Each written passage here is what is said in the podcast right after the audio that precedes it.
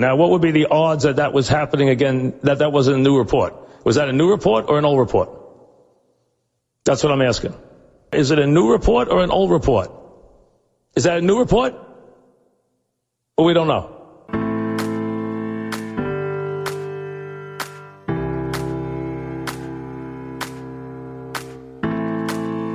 A seasoned sports fan teams up with a millennial, opinions may vary, but the debates assuredly won't disappoint. Check your sources. It's new report, old report. Here's your hosts, John Lund and Al Renauto. Well, Al, another exciting week in athletics super wild card weekend or whatever the National Football League feels like it needs to call its opening week of postseason games is over. We've got exciting divisional matchups to discuss. Nothing circles the wagons quite like the National Football League. Nothing gets people more excited than playoff play. Now, we fall into a different sort of category for just one game that was played this past weekend. Neither the new report nor the old report portion of this show ponied up the subscription money, whatever it was, to get Peacock and watch the Miami Dolphins shit the bit again and get blown off the field by a team that's ranked again. So we didn't miss much despite the hype headed into the game. Saw enough highlights to get a good enough feel of what 26 7 looked like. It was a sin for Dolphins fans. And for Chiefs fans, it was, of course, we're back. Now, the real challenge comes when they go on the road, of course. But what did you make of what went down for Wild Card Weekend? Because a couple expected teams had some flubs, got sent home early, have a lot of off-season storylines to fill, although shockingly have both welcomed back their head coaches with opened arms. Very curious decision to make that quickly after being eliminated so, but decisions were made. We of course referencing the Dallas Cowboys, America's team, and the Philadelphia Eagles losing out to Baker Mayfield and the boys. Oh, how it is to be a Dallas Cowboy fan, Al. Thank God we never fell down that path in life. First of all, John, great to be back with you and all of our fans and all of our friends listening. And it was a return to the NFL, least for uh, the the Cowboys, you know, and the Eagles, who you know, just a few years ago were in the worst division in football, and it's flipped to be one of the best divisions in football. And on Sunday uh, and Monday night, it was the worst playoff division in all of football. Uh, let's regress to the nightmare that was Saturday night. Uh, no, the Renauto household did not watch or pay for or in any way, shape, or form condone what the National Football League did with respect to Kansas City and Miami by putting it on Peacock.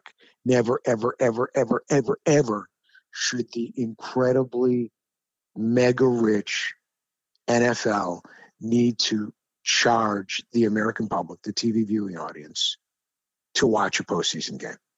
It was blasphemy. It was gutless. It was selfish.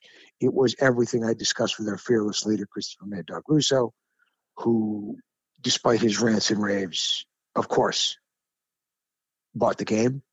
And contrary to his intimations, his spurious allegations against yours truly, that I would pony up and be a phony like him and have my feet up on the couch with the fire going.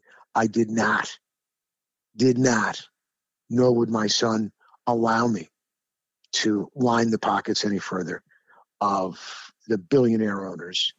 Uh, and it was the perfect three hour and change window for us to finally concentrate, which was necessary, to be laser focused not an NFL football game, but on Oppenheimer, which was one of the great films uh, I have seen in recent memory. And that I recommend it highly to everyone.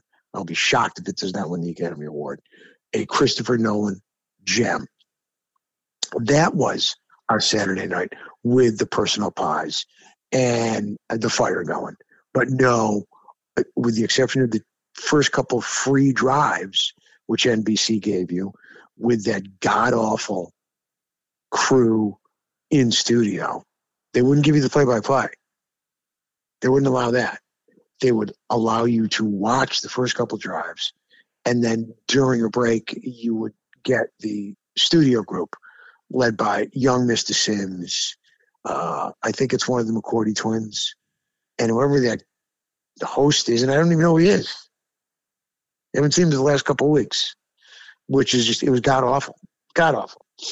Uh, but it did show you Kansas City touchdown. That's pretty much all you needed to see. And it's certainly uh, all I was going to see because for me it was free or nothing, and I was just fine with it being nothing. Folks should also know that you also do not partake in what's been sinful and disastrous and unwatchable football on Thursday night via Amazon. Well, Prime. as you know, as I have said many, many, many times on this program and elsewhere,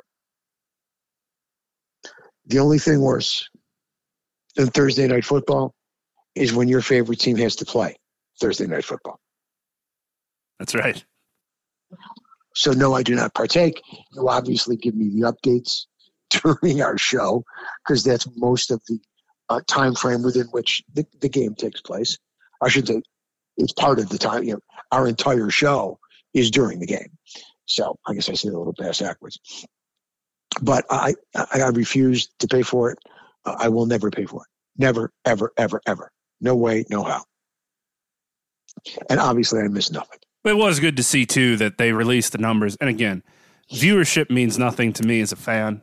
It's not my money. Doesn't benefit us in any way when they put out the most watched and can you believe and the records. They had the record for the most streamed game because yes, of course. It's a playoff, It's a playoff game, game. that's streamed for the first time. It's obviously going to set the record. It's the record. That's the bar. No kidding. But it was the lowest watched among all the games. Chiefs Dolphins. That's a high profile game. Forget about the end result. Just headed into the game.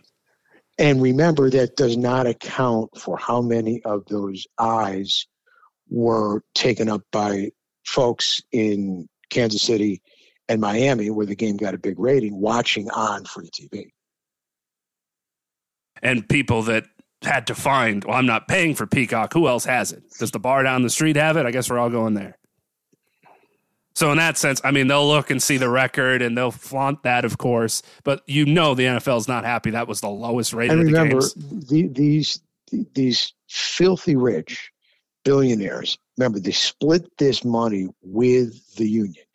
So I believe it was about 110 million dollars that was split two ways. So that's 55 million for the entire league of owners, which is not even two million per team. Think about that. I mean, it, it's literally like you know maybe 50 bucks to you and I. That's what they deprived a national audience of for a million and a half a team. It, it's it's un, it, it's absolutely unconscionable, ridiculous, and I refuse to be a part of it.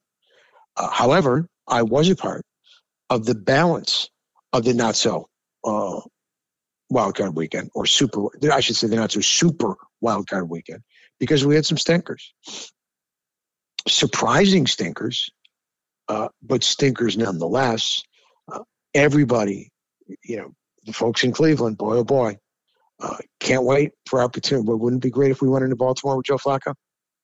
I guess somebody forgot to tell them they're playing the rookie of the year and the second pick in the draft, who is a fabulous young quarterback with the coach of the year.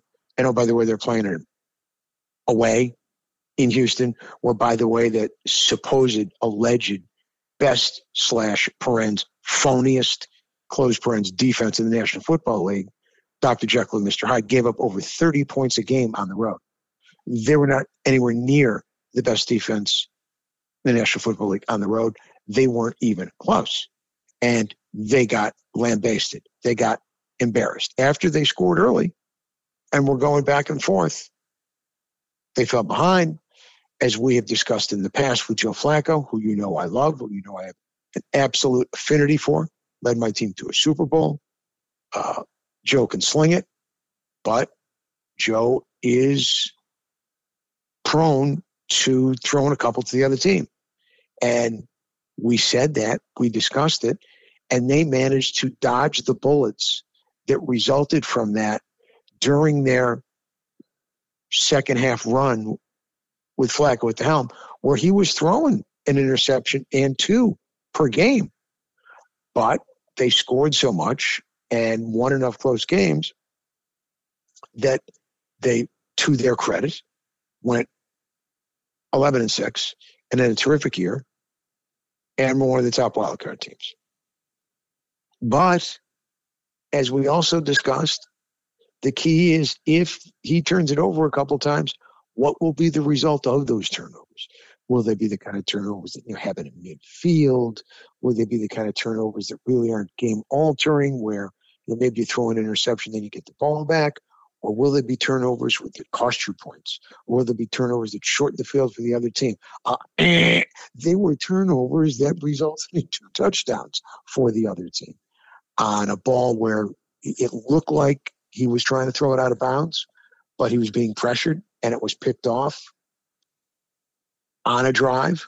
Not that they were going in for a touchdown, but they were moving the ball with potential points. And not only did it stop a drive, it resulted in a long interception return, which really kind of put the hammer down. And then the next possession, bad read. Joe has been prone to those throughout his career. That one real bad read again, game over. Second pick six, and stick a fork in them. Uh, the Browns are done. And they were being beat anyway, and they never really stopped Houston. Uh, Stroud even overthrew, I believe, in the first half, still relatively early. I think it was Collins he had wide open on a uh, mix up in the secondary that would have been a sure touchdown, had him up by 10 yards, overthrew him. The point is, they were mauled on the road their Jim Schwartz uh, alleged best defense in the NFL got picked apart. Got picked. They got run on. They got thrown on. They got beaten, and they got beaten badly. And you know, the, the comeback kid Joe Flacco threw two bad interceptions that were returned for touchdowns that really, I don't want to say flipped the game or determined the game, but resulted in the game being a rout. Great for Texans fans. I can tell you that. I think they're a little excited about how their draft pick went. Remember when that was a huge topic of conversation? How some of those late game games ended.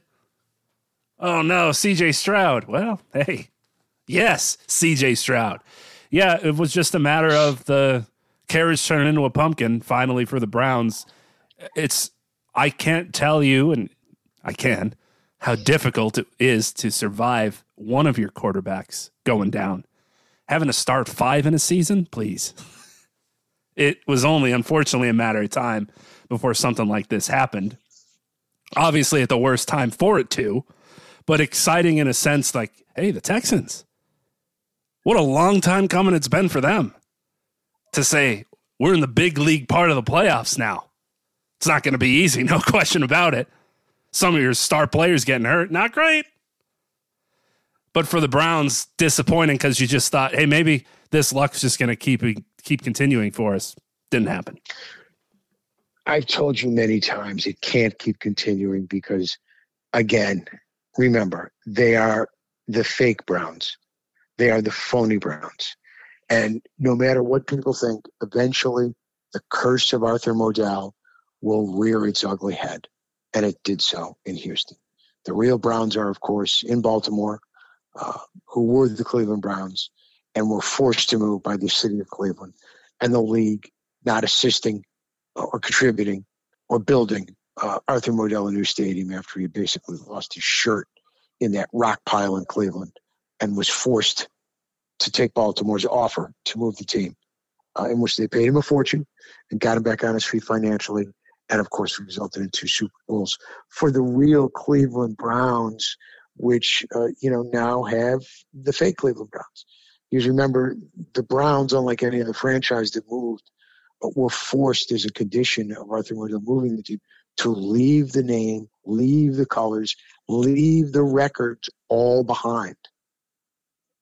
So two years later, they could build that new stadium uh, for the owners of the expansion slash phony Browns, who have been a laughing stock, a nightmare, an abortion, with the exception of a season or two here or there, ever since. I believe this is their third season in the playoffs, if memory serves me correct. One under Kelly Holcomb, uh, one under Baker Mayfield, and one under Joe Flacco and company. So they're where they belong. Done. Uh, they'll have their starting quarterback back next year, I presume, making a fortune with these untradeable, all fully guaranteed contract and his mediocre play uh, for that horrendous ownership known as the Haslams, who are convicted criminals themselves.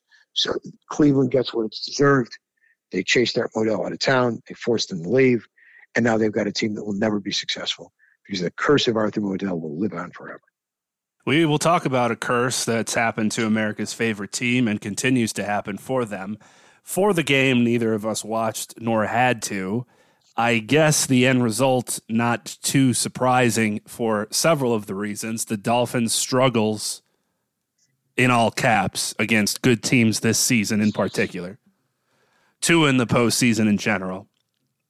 The temperature, which obviously impacts both teams, but for whatever reason, Patrick Mahomes does not come close to losing his superpowers in the extreme cold. And I say extreme cold was negative 26, feels like something along the lines of that. So cold that when he took a hit to his helmet, it shattered and he had to put a new one on. Never seen anything like that in 2024. Uh, well, I, I didn't see it. He was running, he took a hit, normal football hit. It wasn't a flag or anything. Part of the front of his helmet chipped off. Like if somebody uh, gets hit with a baseball and part of the helmet just shatters. That's what happened. Is Riddell still making the helmets? If so, a, de- a defective Riddell, no doubt. But the he had to get in. Uh, it was third down, and he. I mean, what do you do in that situation? So there's like chaos for should the play clock still be running? Does he have to come out of the game for a play?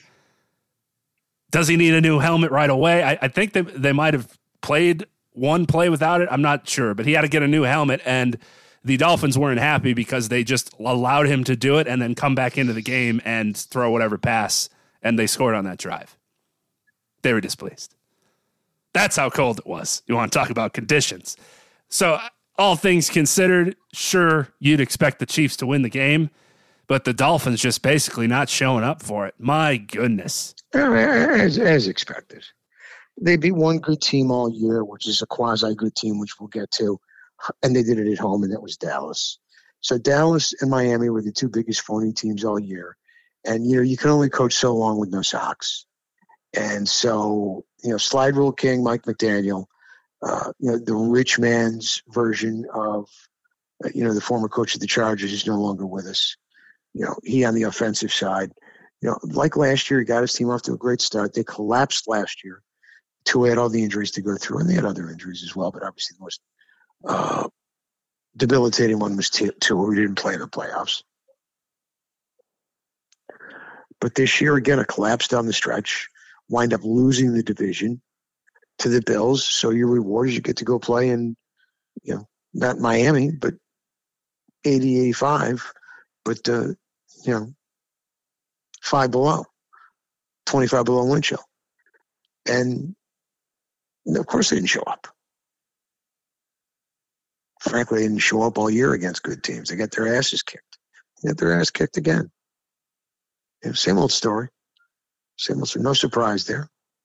And eh, speaking of a team that really didn't beat anybody all year and was a bully, but at least was at home where they pretty much kicked everybody's ass all year and all last year and hadn't lost at home since the beginning of last year. Is that correct? I think it was 15 straight. That number stands out.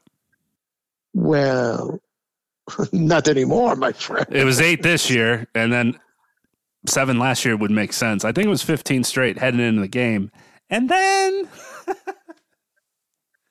what year is it, Al? You've lived through two iterations of Hall of Fame quarterbacks that could only win one Super Bowl that are also scumbags off the fields. We've seen games like this before, usually in Green Bay. What a beatdown this was. Game was over at halftime. I can't believe it. I mean, this, the end of the score will make it look like it was a shootout. Nay, nay. Look, we saw what Buffalo did to Dallas and what San Francisco did to Dallas. What bigger, stronger teams did they ran it down their throat? But the Buffalo game was on the road. San Francisco game was on the road. This game was at home against a nine and eight team that squeaked into the playoffs, one of the youngest teams in the league, with a young quarterback who I didn't think could play last year.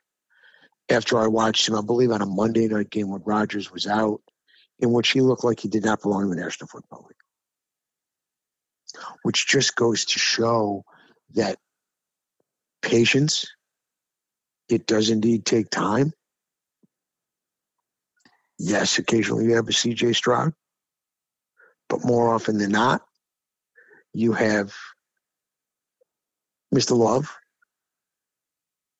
who progressed nicely this year and played his best football in the second half of the year and led into the playoffs. And against yet another defensive guru's fabulous defense. The great Dan Quinn, right, who pissed away a Super Bowl as a head coach, literally looked like his defense was playing with eight guys. I mean, Romeo Doubs, wearing the same number as Travis Kelce, 87, seemed to have the Travis Kelce force field going. Nobody near him every time the ball was thrown in his direction. Nobody else in the screen. How is that possible? Third and 18, and there's Romeo Doubs, and he's the only one in the picture. A defensive performance for the ages in terms of the gross incompetence, the failure to adjust, the inability to stop any aspect of the Green Bay offense. They ran it down their throat. They threw it underneath. They threw it down the middle. They threw it deep. And Dallas was helpless to stop any of it. We certainly got enough shots at Dan Quinn with the head on backwards. They forgot to tell us that his defense was playing backwards because it was one of the biggest routes in the history of the NFL playoffs when you take all into consideration that this was a two seed playing at home on a field they hadn't lost on for two years against an upstart young Packer team that had to squeak its way into the playoffs on the last day of the season. This was the two against the eight.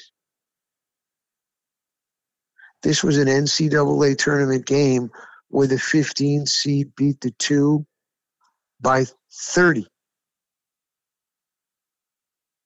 and dominated them throughout.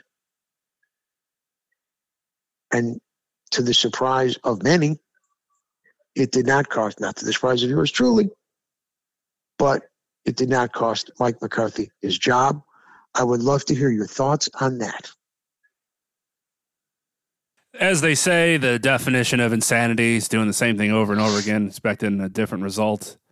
I am shocked they're sticking with Mike McCarthy. I'm shocked Jerry Jones just doesn't go old school Jerry Jones and say, this is it. We got to go in a different direction. I don't know if that means they're they're going to make some changes on the offensive side, but Mike McCarthy keeps his job, has a press conference to basically say hello again. Welcome to what are we going into year 5? And I believe we have a championship team. You believe we have a championship team? Where? Who? When? How about you just make a conference championship game? Don't even win it. Just get there. You got a championship team? What are you coaching, man? I've said it to you many a time on this program. Nothing good will come to the Dallas Cowboys while Jerry Jones is alive. And the only reason I add the alive part is because I don't think he's going to get rid of his ownership, GM ship, hands on ship until he passes away. He's not just going to give it to somebody else while he's still alive or of able mind. Him have can you just imagine spending what are supposed to be your glory years they call it after retirement? You're getting close to retirement age, Al. Imagine just going to the same place every Sunday and having hope. And then at the same time every year it gets dashed completely and goes away you- over and over who again. Do you, who do you blame this on? You want to fire Mike McCarthy. Who do you want to hire? Bill Belichick. Why? Because he's Bill Belichick. now, I enjoyed hearing people say, hire Bill Belichick. Why wouldn't you talk to him? You think Jerry Jones would be okay with having Bill Belichick on his sideline? Because I think what Jerry Jones enjoys most about what he does with the Cowboys is he thinks he knows more than the head coach does. And he knows Bill Belichick knows more about football than he does. He couldn't handle that. No chance. Didn't he hire Bill Parcells? He did. All right. So let me play devil's advocate just for a second. Please. As I said to the great Steve Torre tonight, my discussion with him, I understand that Mike McCar- McCarthy is not a great coach. Mike McCarthy is a good coach. Mike McCarthy won a Super Bowl. Mike McCarthy won 12 games in three consecutive seasons. The Green Bay Packers. Jerry Jones retained Mr. Garrett for 10 years. He had three 10 win seasons. Jerry Jones is not a knee jerk, something can be jerk, but is not a knee jerk reactor when it comes to his decisions on hiring and firing of coaches. He may give you that knee jerk post game reaction to a loss, but he does not make rash decisions when it comes to his head coaches. Many have said he's too patient. But hire Bill Belichick. Why? Because Bill Belichick won Super Bowls. Bill Belichick might be the greatest coach of all time. Because Mike McCarthy he, has not got it done in the postseason. Well, first of all, it's very hard to win championships. It is. We have It's, talked it's about very, that. it's, it, it's very hard to go to Super Bowls. Yep. It's very hard to win Super Bowls. So let me ask you this. How many Super Bowls did the Dallas Cowboys go to? Well, everybody's favorite coach here in the Northeast, Bill Parcells was their coach. Couldn't tell you. Too young. How many did? How many did they win when Bill Parcells was the coach? I'm assuming these answers are zeros Both correct. because it didn't Both correct. happen until Jimmy Johnson came around in his luscious, glorious hair, which is when the curse and this reasoning that I jokingly Jimmy say about Jimmy started. Johnson, J- Jimmy Jimmy Johnson was before Bill Parcells. The curse came when that man got fired because. Bill Parcells was post Jimmy Johnson. Right. Jimmy Johnson. Right? So they didn't go to any Super Bowls under Bill Parcells, who wanted to buy the groceries. Uh, they didn't win any Super Bowls under Bill Parcells. Did you ever see Tony Romo play? Oh, yes. Who do you think was a better quarterback? And this is just an opinion. I'm just curious. Who do you think is a better quarterback, Tony Romo then or Dak Prescott? Tony Romo. They win any Super Bowls with Tony Romo? No. Did they win any Super Bowls with Tony? Dez Dez caught it. That's that's really all they have from that era. And Jessica Simpson. Okay. So you had a better coach and you had a better quarterback and you didn't go to any Super Bowls. And obviously you didn't win any Super Bowls. This coach won a Super Bowl. This quarterback ain't won nothing. Dak Prescott is the most overrated player in the National Football League. And I don't dislike him. I don't think he's a bad NFL quarterback. I just think that whenever it matters most, Dak Prescott is a bad NFL quarterback. And he was an awful NFL quarterback in this postseason.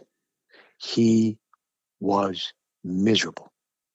When his team needed him most, he looked like a deer in the headlights. When his team desperately needed him, when his defense let them go right down the field, and he needed to respond, he did nothing. Oh, it's right, through interception. And if it was 14 nothing, and his defense desperately needed him to strike back, did he lead? He curled up, he rolled over, and died. When an aspect of a team is terrific, that aspect of the team gets all the credit. When the Dallas defense was beating people up at home and sacking quarterbacks when they had huge leads because they knew they had to throw, who got all the credit? The defensive guru, the genius that is Dan Quinn. Did Mike McCarthy get any credit? You remember anybody crediting Mike McCarthy? No. For that great Dallas Steve. Did, when they were scoring all those points and Mike McCarthy was calling the plays, who was getting all the credit? Dak Prescott's getting all the credit. MVP, best season of his career. They lose, and everybody wants to fire Mike McCarthy. Take Dan Quinn and give him his walking papers and give serious consideration as to whether or not this can be your quarterback going forward. If it is, then some things got to change. The way he's coached has to change. Their offense has to change. Don't tell me Mike McCarthy can't change. They must run the ball better. They didn't run the ball at all. I don't know if Pollard is just not what he was because the surgery. He's not the same player. The point is, every time you need Dak Prescott, and I thought maybe, just maybe, after the Buffalo game, even though they lost, remember, he took them on the terrific drive, he, or the Miami game, excuse me. He took them down the field on the road in Miami, made the great throw, in the corner of the end zone, and Cooks made the terrific catch. And it looked like they were going to win the game. And of course, the uh, the Denver or the excuse me, Dallas defense folded like a cheap tent, and uh, Miami went down the field and kicked the winning field goal. But I thought maybe that was it. I thought maybe, just maybe, yeah, yeah, it, it, it, is this the Dak we've been waiting for? Eh, same old Dak. Similar to the Dolphins, for Same folks that might not remember. old Dak. Niners, Eagles, Bills, Dolphins, and then, you know, anybody good. Packers playing their best football right now. It Cardinals. Total was- and complete- It was a total and complete embarrassment crazy. for the entire organization. But I actually did not think he was going to fire Mike McCarthy because Mike McCarthy, is, like I said, he's a good coach. He's not a great. And again, there are things in life that matter that shouldn't. Let's be, you know, do you think there would be the same kind of result and reaction, excuse from people if Mike McCarthy was a good looking thin guy? a Sean McVay type, you mean? Kyle Shanahan, perhaps? Not this. That's a that's a hashtag football guy right there. He's a fat guy, he's a fat guy with a beard. that's a Chicago Bears skit on Saturday Night Live. He's a fa- he's a fat guy who, who grew a beard and is known for bad clock management. All right, and doesn't even. You know, and it's not like he makes any missteps when he speaks, but he, he you know looks like a looks like a fat football guy. Yeah, not the cool guy, not the Green Bay coach, not the Rams coach, not the Niners coach, uh, not Mike Vrabel, not the slick looking guy, not Mike Tomlin. He's a fat guy. so we we make fun of him, we mock him, he yeah. screws up some clock management. By the way, all he does is win. But that's not good enough for the Dallas fans, who somehow, some way, in a misguided, uh, totally subjective thought process, much of it created by the media, many of them were clueless, think that this was a terrific football team because they beat up on a bunch of tomato cans all year long. And anytime they played anybody good, they A, lost, and B, most of the time got their ass kicked all over the field. Now, was it surprising for them to get their ass kicked at home by a nine and eight team? Yes, absolutely, positively. But that just shows that they were not ready for prime time. They were not properly prepared. A lot of that's on McCarthy. How did Dak Prescott look like a scared little kid at 7 nothing? He looked like the kid who couldn't find his mother in the department. this new, well, it's not new. All season he's been doing that. Hey, here we go. When you're getting your ass beat and he's still doing that before the snap, oh man, not a better chef's kiss than for people that dislike the Cowboys fans. Here we go. Getting murdered. So that game was basically stinker number three. Yeah. Right? If you, you want to say we got a good half with Houston and Cleveland, okay, half a stinker. That's one and a half stinkers. Miami, Kansas City is two and a half stinkers. Then we have the game of the weekend, without a doubt, which we kind of thought and hoped would be the game of the weekend. Which you could also argue, second half, if you're a fan of scoring, kind of a stinker. Didn't feel that way though, because of the moments. No, that's okay. That's okay. The competitiveness can result in no point. Right. I didn't.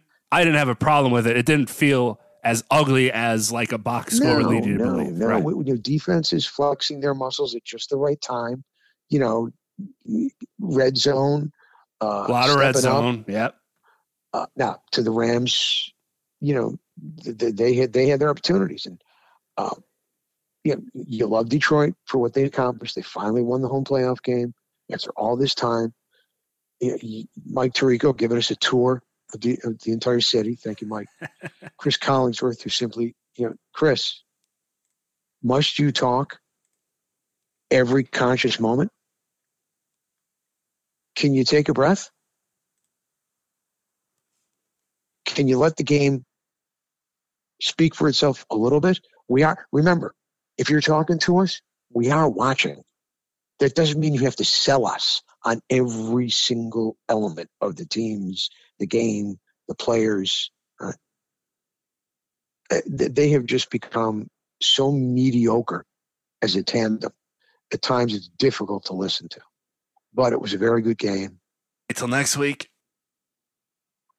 Goff was very good. Uh, obviously, the crowd was great. Detroit was all fired up, and Matthew Stafford was fabulous. Matthew Stafford showed why he is, you know, in the top upper echelon group of NFL quarterbacks.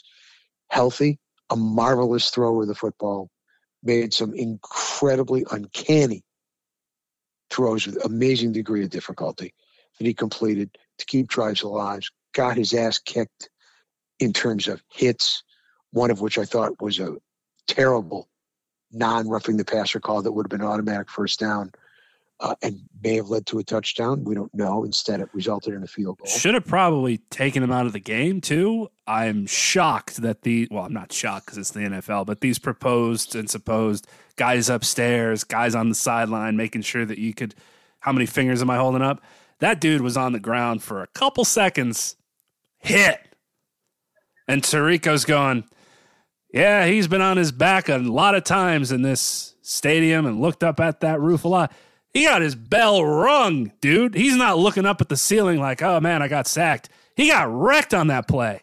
And then they brought him into the tent because he was holding his ribs or whatever he was trying to grab. So it could take away him probably getting his bell rung. I shouldn't say probably. We saw it. But he came back out. So, I mean, I'm glad he did. I, yes. I, I hate to speak like I don't care. A guy got a potential want, concussion, no, you want, but you want, you want him, out there. You want him to be okay. Yes, you want him okay, want, and you want him out there. Yes. And he was okay. Hopefully, and yeah. he continued to make tremendous throw after tremendous throw.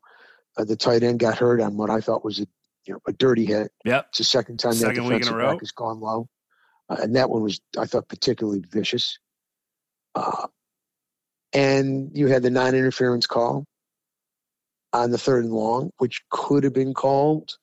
I didn't have a huge. I had a bigger problem with them not calling roughing the passer. Yeah, Tw- twice should have been twice. I, I actually have to I have to ask you this. I'm curious what you think because everybody was okay with punting. I was not. My thought process was, look, it's Matthew Stafford. Obviously, the holding penalty killed him. It knocked him out of field goal range. Some said, you know, go for half of it, and then you can go for a fourth and eight if you complete it. But my point was it's fourth and 15 or 16, whatever it was. If you go for and make it, great. If you punt, you still only got the one timeout. So what's the difference if you give them the ball at the 10 or if you go for it, you don't make it, and you give them the ball at what was it, your own 45?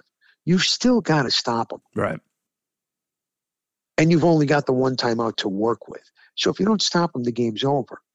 The difference being, to, in my mind, and you have two bites at the apple.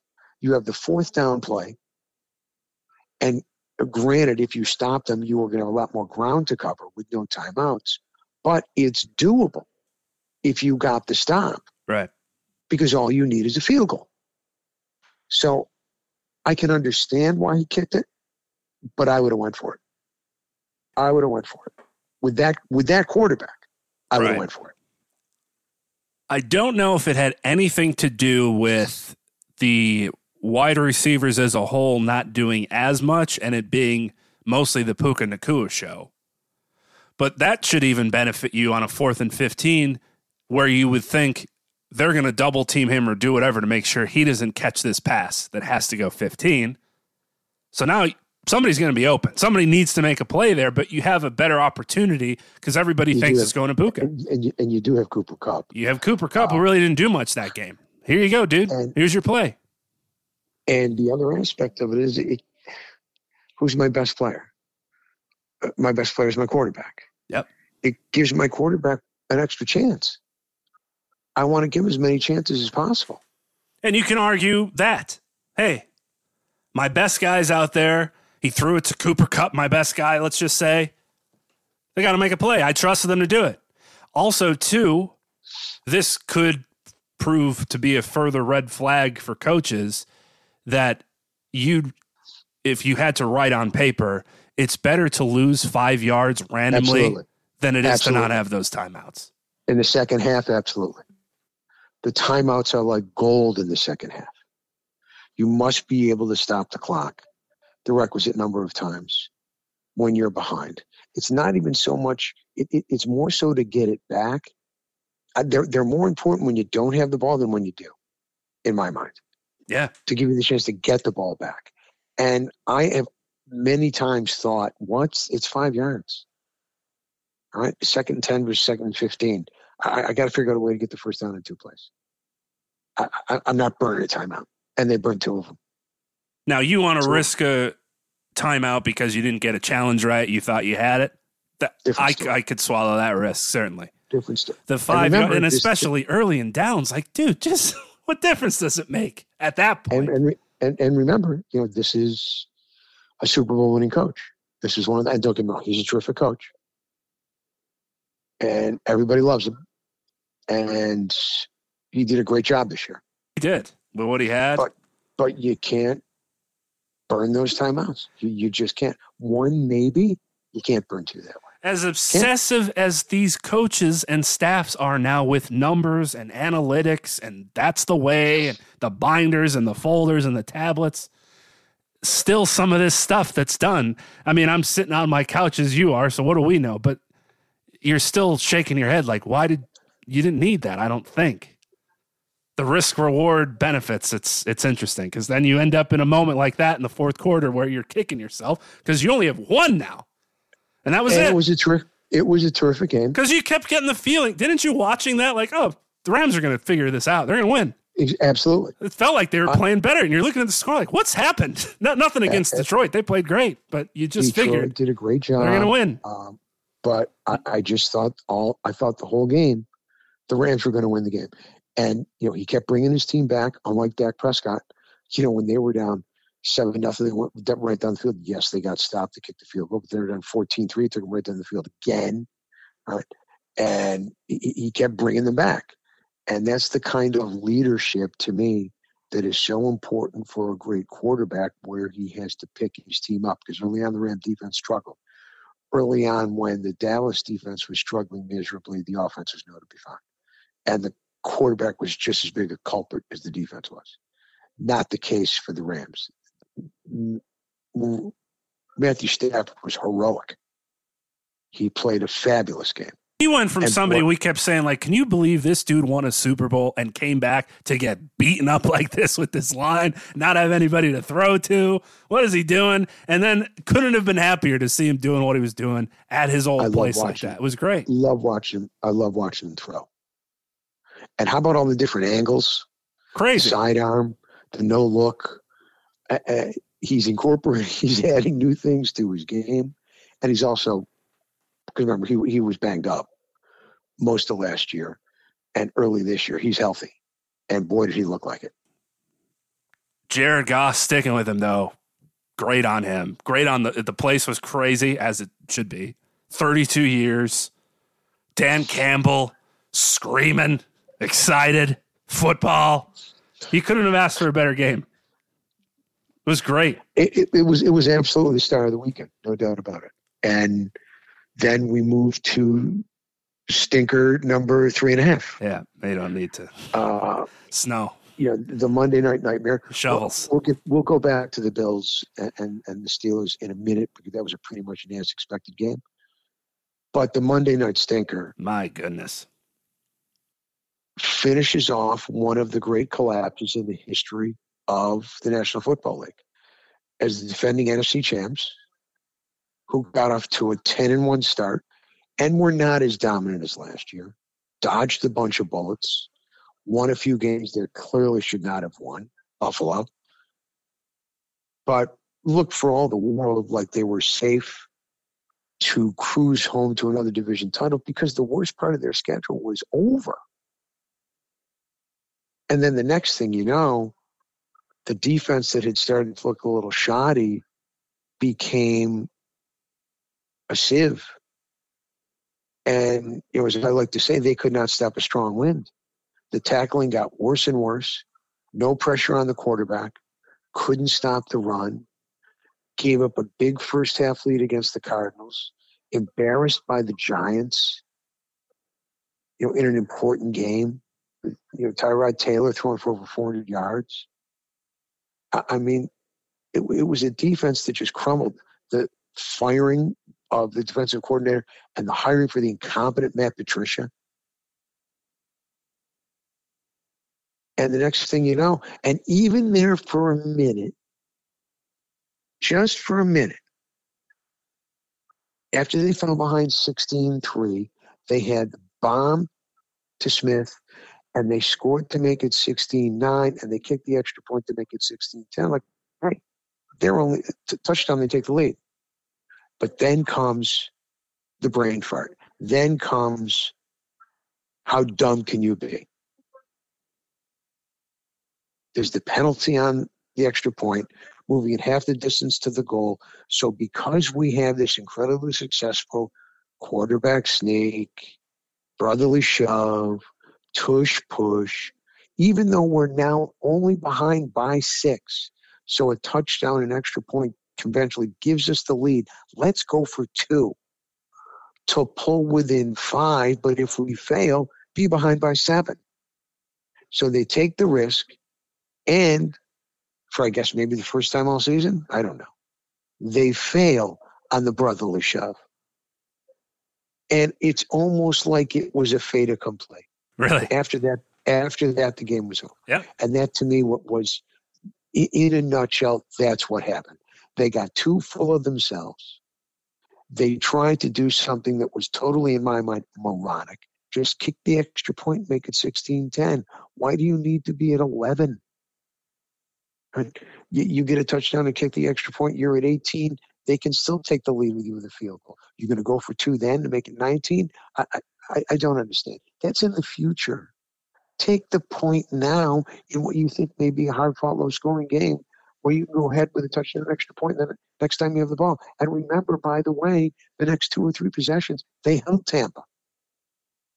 They got big sacks, they stayed in the game, and their offense couldn't do anything.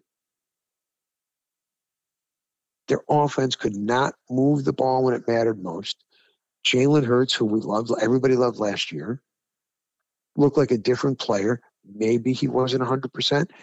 The running aspect of their offense by Jalen Hurts was completely limited. They ran no offensive plays for him to carry the ball. On the options, uh, they just did not seem to be a part of the game plan. And maybe it's because he's not the same guy physically right now. Maybe the knee doesn't allow him to do the RPOs. They gave up on the run early. We hardly saw Swift run the ball. And you know, they didn't have Brown, who you know, never shuts up now and has become a complete diva. Drop passes, bad throws, inability to protect the quarterback, and a defense that was you know, it was right there with it with the I don't want to say it was as it wasn't as bad as Dallas's performance because at least they were there to hit guys. They just couldn't tackle a lot of the time.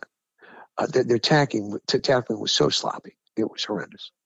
Um, and now we wait the fate of a coach who took his team to the Super Bowl last year and was 10 and 1 this year and was you know, the new kid in town and everybody's flyboy, great with the press, the brotherly shove, you know, all the jokes. Screaming at the, the Chiefs game.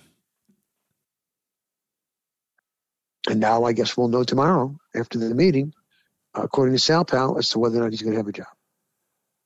What's your gut? It looked like after the Bills game, where the Bills would go on to win six more games and the Eagles would win one. That's a crazy stat in itself. That the Monstars stole the Eagles' talent, and we're going to have a Space Jam 3 in the summer. None more so than this game. I don't know if they quit. I don't know if they don't like Jalen Hurts as their guy.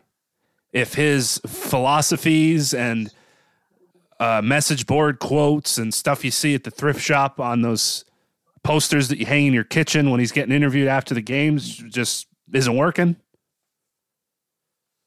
I don't know what the answer is, but it looks like the effort just wasn't there in a playoff game. And that falls on the head coach. It just does. I know they got to the Super Bowl.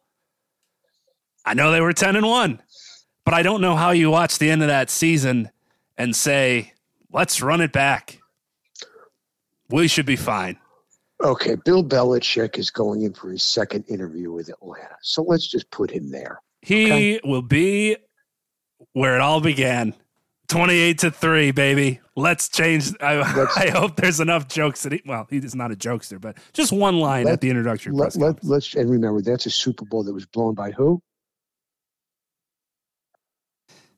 The head coach. By who? Kyle Shanahan. Thank you very much. Oh, Who he's called- he's with the who- 49ers who- now. Oh, Who, who, who called the second worst play in the history, in, in the Super Bowl history? Who did that? Who Oh, threw? Who, you mean the who pass gave- where you can't who- take a sack on top of it, and and they did that? who gave away a Super Bowl Oh my God, by throwing a pass when they were in field goal range? yeah, Who did that? that's uh, Kyle Shanahan was there for that. It yeah. would have ended virtually the game. Yep. Presuming an indoor kick, chances are about ninety percent. Who who who decided to throw the ball there? It's, it was Kyle Shanahan for that. Who who who who who, who was it?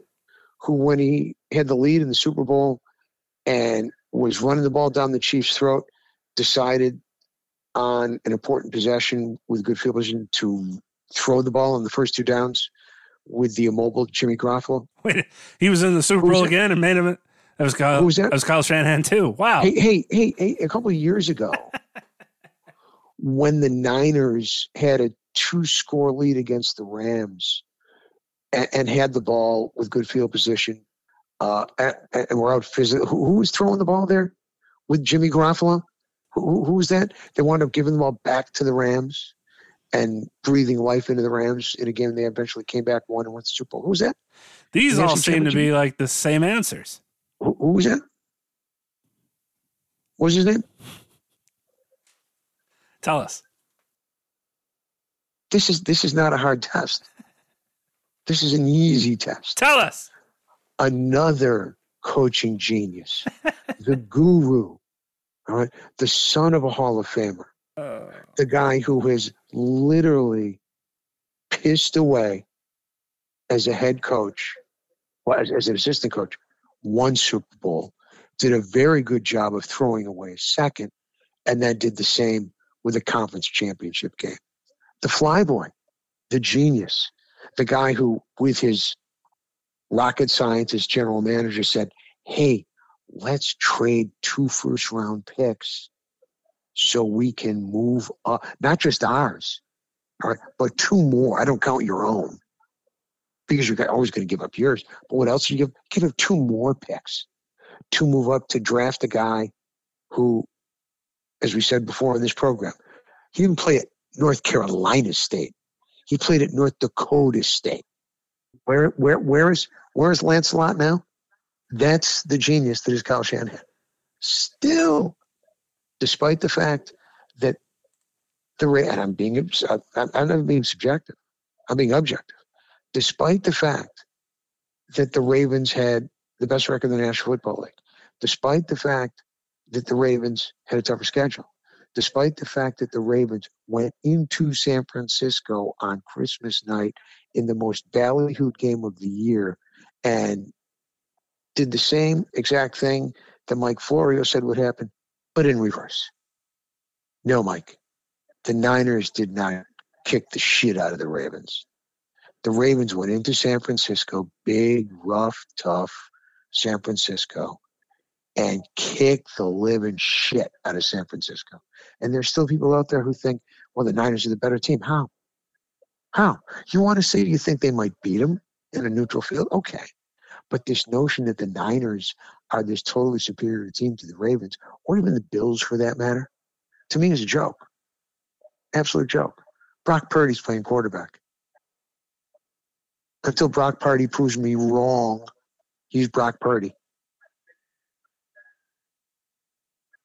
And he will get their chance. They will get their chance to beat up at home on a now 10 and 8, 9 and 8 regular season football team when Green Bay comes a calling. Let's get to Pittsburgh and Buffalo real quick. That was supposed to be Sunday to start our triple header, got kicked over to Monday because of the snowstorm in Western New York. Any surprise there for you? Anything unusual? Anything unexpected? No, it was what you expect to see from Buffalo, but don't get enough of from Buffalo. We know how good they can be. We've seen it several times this season. Good Buffalo, when they're rolling, nothing's going to stop them. Not, not the Steelers with that offense. Not Mason Rudolph. And the snow is where they thrive. for whatever reason. So it wasn't shocking to see this Buffalo, although it wouldn't have been shocking to see the other Buffalo. You don't know who's going to show up week to week. They could have easily lost this 17 14. And that wouldn't have been a surprise because of the snow. With the Bills, it's a pretty easy formula. If they run the football successfully,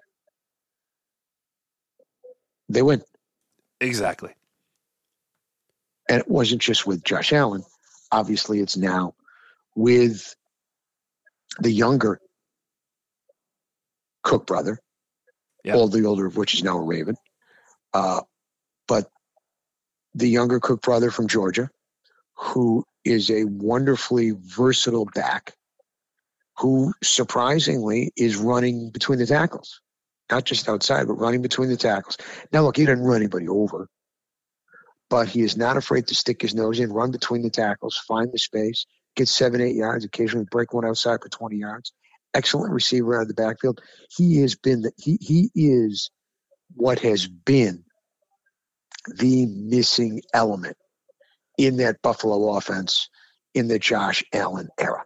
Singletary's a nice player, but you know he's not as good as Cook. And I also didn't think they gave the ball to Singletary enough. I thought part of it was their game plan. And Joe Brady has gotten back to running the football, a lot of it between the tackles, using Josh Allen on the on the RPOs, and not being afraid. They, they also have a wonderful new weapon in, in the big tight end from Utah, who has been terrific. They run a lot of two tight end sets, and they get the ball to you know one of the best wide receivers in the game when they can.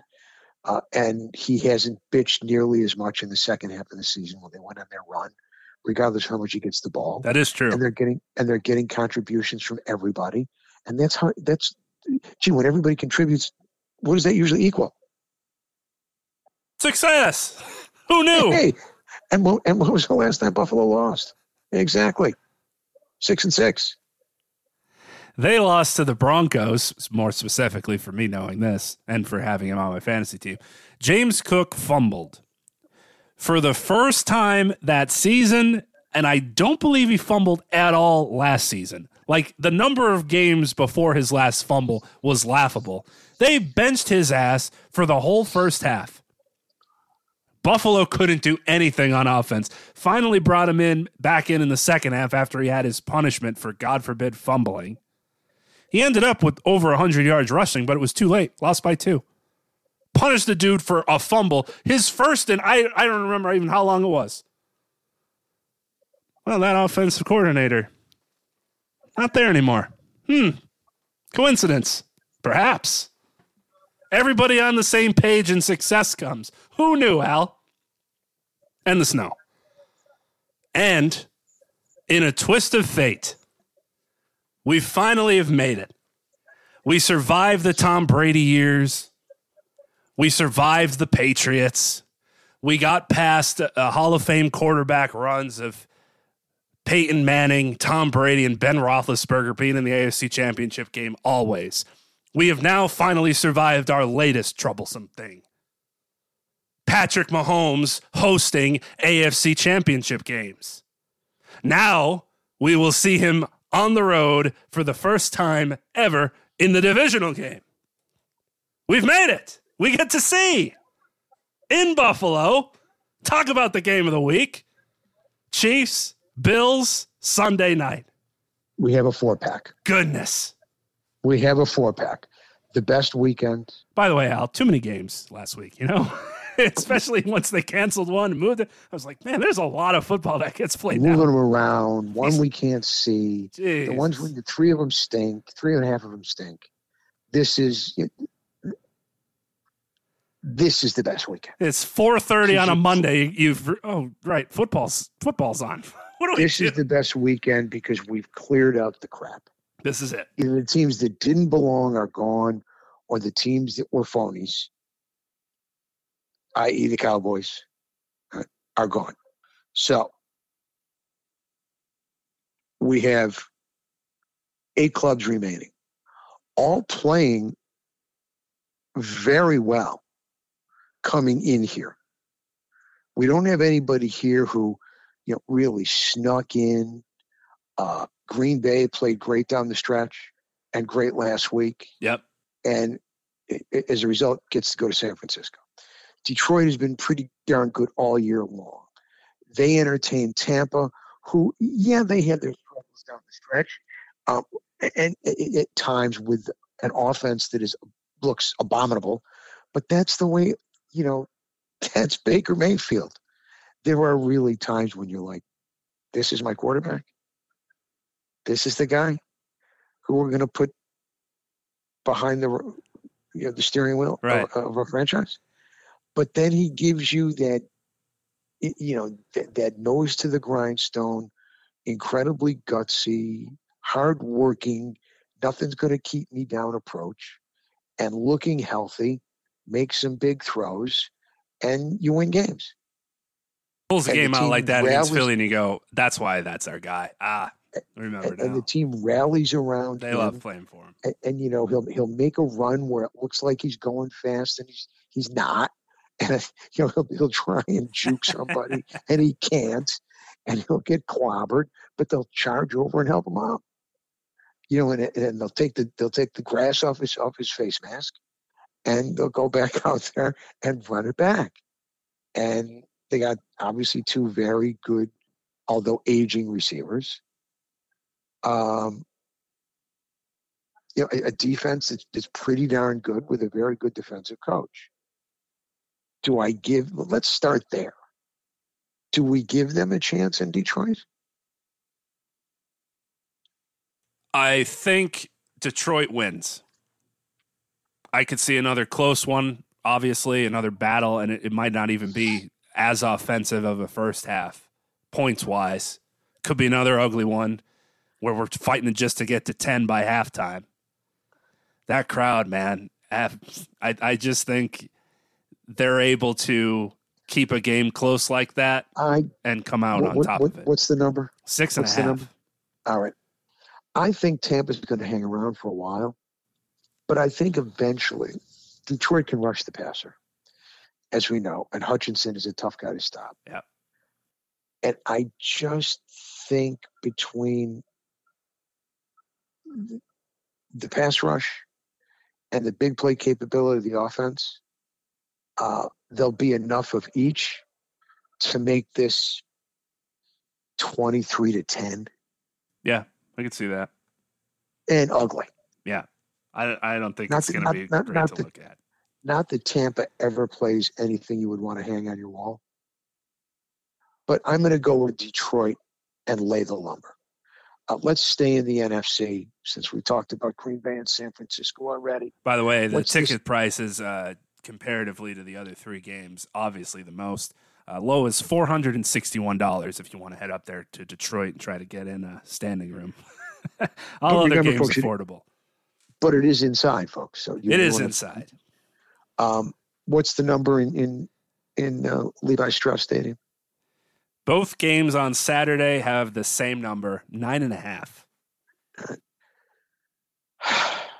Despite what I said about the flyboy, first of all, you can't you can't lose this game. All right, it'd be embarrassing. I don't care how Green Bay's playing. If you lose this game with the great season and all the weapons and the big build-up and everybody talking about you as this absolute coaching genius, if you lose this game, obviously there won't be calls for your head. Okay, but how much better are you than the Green Bay coach or the Philly coach, you know, in terms of the end result. Uh, but I, I have got to believe they will dispose of Green Bay. Um, I'm going to go 31 17. Nine and a half, ugly for both those games, just because it being the postseason. But I get it for both teams. You assume no rust in either of the games. I could see them covering and talking shortly about your Ravens, them also covering the nine and a half. I think the 49ers kind of have to have that type of like, we're for real, remember game? And the magic just might run out for Green Bay. I mean, look at their route to the Super Bowl. Look at that route. Green Bay at home, nine and eight in the regular season, and the winner of Detroit and Tampa. Yeah. And if they play Detroit, it will be obviously Detroit plays anybody. It'll be Detroit, you know, Detroit playing to go to their first Super Bowl. This is uh. as good as we've gotten since the Aaron Rodgers red carpet path to the Super Bowl that he had when he couldn't do it. Because why? Why would he win games, get Super Bowl? The red carpet's rolled out. So we both like the favorites. Yeah, look at us. AFC, Ravens, nine and a half. The first game on Saturday. My club, my MVP, the league's MVP. Probably healthier than they've been since the beginning of the season. Um, Nice to get that tight end back. Yes. Am I excited yet? With and maybe Mark Andrews back. It'd be nice to get him Been back. practicing all week. Yeah. Um, I don't expect him back. Uh, the older Cook brother, the recently signed Dalvin Cook, has been promoted and signed to the roster, and they dumped your former fumble king, uh, Melvin Gordon. What is he? The third? Is it Melvin Gordon the third? Yes. Everybody's junior or the third now. Yeah. Um, so, will he have any impact in this game? I, I have no idea.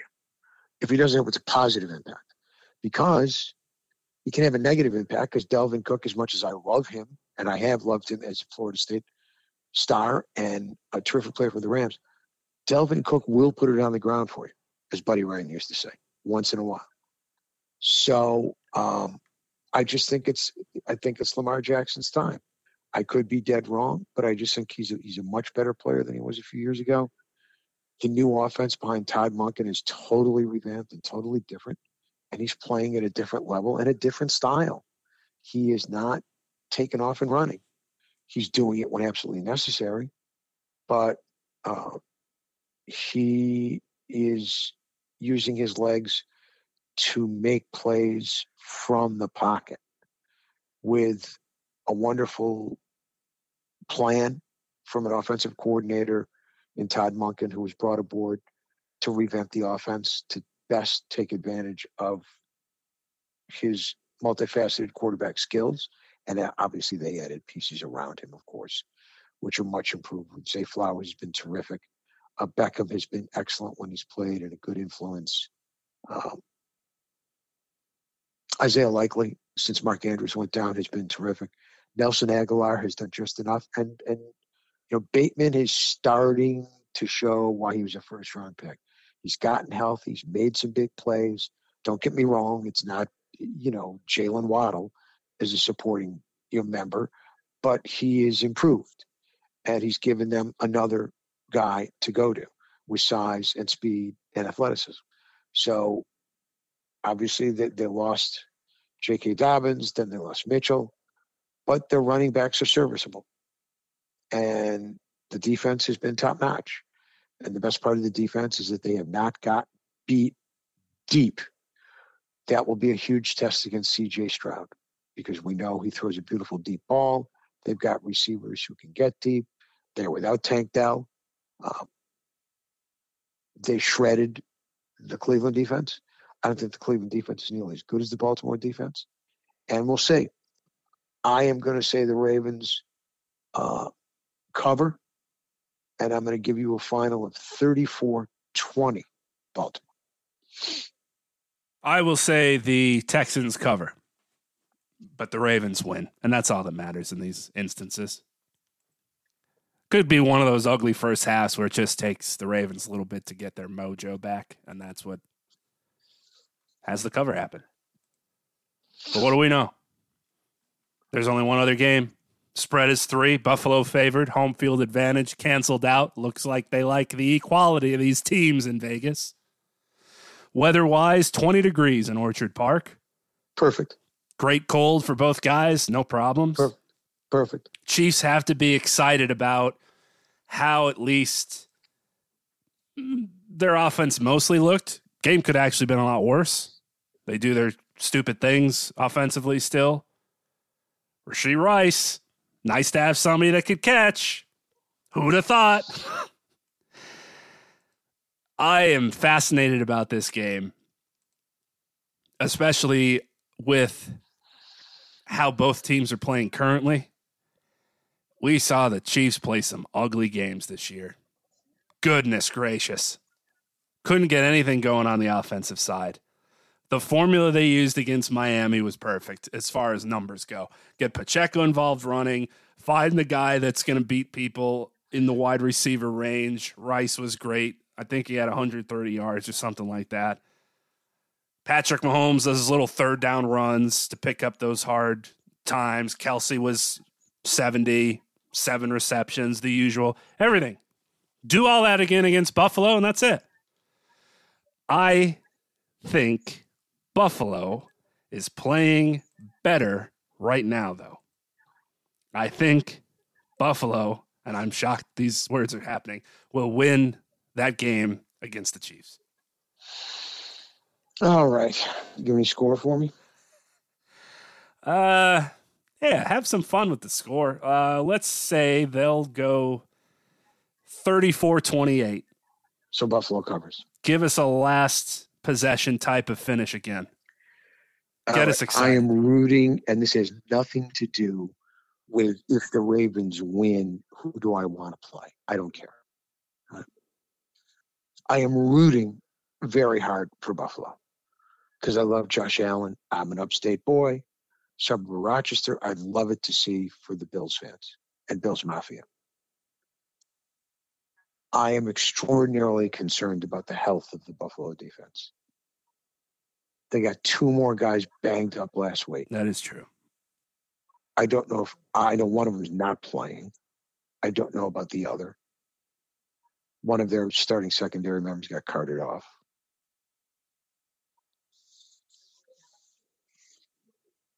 I so want this to be 27 to 10 Buffalo. And I could see that happening. But it's almost too good to be true to see the Chiefs and Patrick Mahomes lose convincingly on his first road playoff game. They're running the ball pretty well. You talked about Rice. Their defense is very good and has played very well. Allen has turned it over a ton. I don't think he's going to turn it over four times, but unlike prior games, I think this is going to be a relatively low scoring game. And I it pains me to say it. But I think Harrison Butker is going to beat him again at the gun 23 20 Kansas City. It does feel too good to be true after how the season has played out. And and and I desperately hope that I am wrong. Because the Chiefs are definitely, de- this is the worst we've seen their offense with Patrick Mahomes at the helm. Yeah. The defense could be the best he's had, but they've shown troublesome games as well. The Bills are riding as high as you possibly can, making it in. Finally get to host a Patrick Mahomes playoff game. Last time they played with this Josh Allen Patrick Mahomes rivalry in Buffalo was during COVID, so nobody was there. This is Patrick Mahomes' first time with those whack jobs in the stands. The snow's all cleared away. Everything on paper is telling you Buffalo. For whatever it's worth, let's remember the Bills were at home last year in the playoffs against Cincinnati. And got their heads handed to them. Yep. So they're not invincible at home in the postseason. But you have obviously the other aspect that we've never seen Patrick Mahomes play a road game in the postseason. So that alone makes it incredibly intriguing. Yep.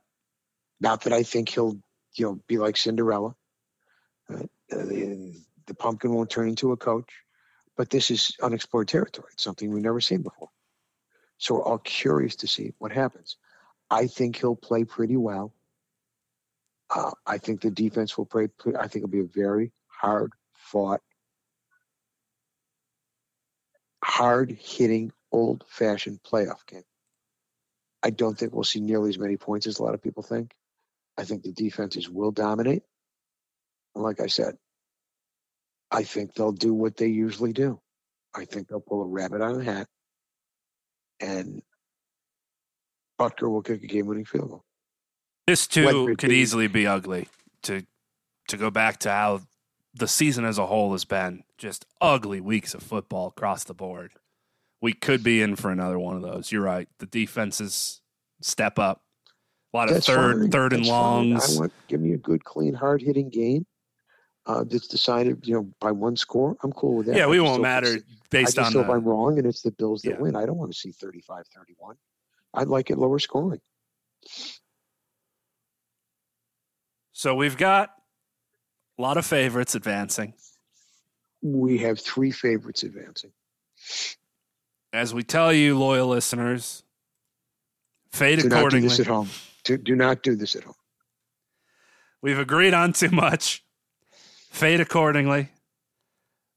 But the slate, as you said, can't be better for this week of games. It doesn't disappoint the divisional round. Bet with your head and over hours. Yes. And what will be surprising just in general is what teams, no matter what happens, are going to make it to the championship round. Before we go, will Bill Belichick be the coach of the Atlanta Falcons next we meet? I think so. Will Nick Sirianni still be the coach of the Philadelphia Eagles next we meet? I think so. And will Jim Harbaugh be the coach of the Los Angeles Chargers next we meet? Not yet. Okay. I think he's going to enjoy a little bit more of a tour before deciding. I agree with you on Belichick. And I think I agree with you on Harbaugh. I think he's going to want. I think he's going to want to take a ride for a while. Um, well, just with with everything that happened and the movement because of it, coaches coming and going is one thing, but now that the transfer portal opens for 30 days when a coach says goodbye, we're still just in the first week of that for Alabama, Washington, Arizona when Jedd Fisch told him to get lost in 3 minutes. I don't know if that's something that he's interested in as to whom will be available because apparently a lot of Alabama guys are willing to take a pay cut to play for Now, Nick Saban. That's that, not though- the case anymore. when you say that though, is do you mean it by who will be available, or also that he may want to make this decision quickly so it doesn't hurt Michigan's time frame by limiting what they can do with the portal, or The- both? There, yeah, there could be that too if he's kind enough to keep that in mind. When would be the best time for their 30 day window to open if his if he's moving and it will. Because they get 30 days from whenever he step. Uh, If he steps down, that's when their 30 days begins to run. Right. correct? So he doesn't want to really, regardless, delay too long because sooner or later, pretty much everybody who's going to be available in the portal is going to be available. The question is, when is that going to be? Correct? because And there there is soon. there is a spring there is a spring window which I should know off the top of my head but do not not like it matters because it seems like people can come and go whenever they want uh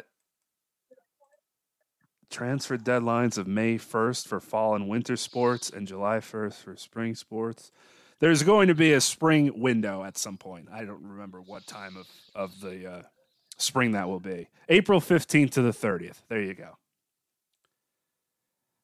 Everybody back in.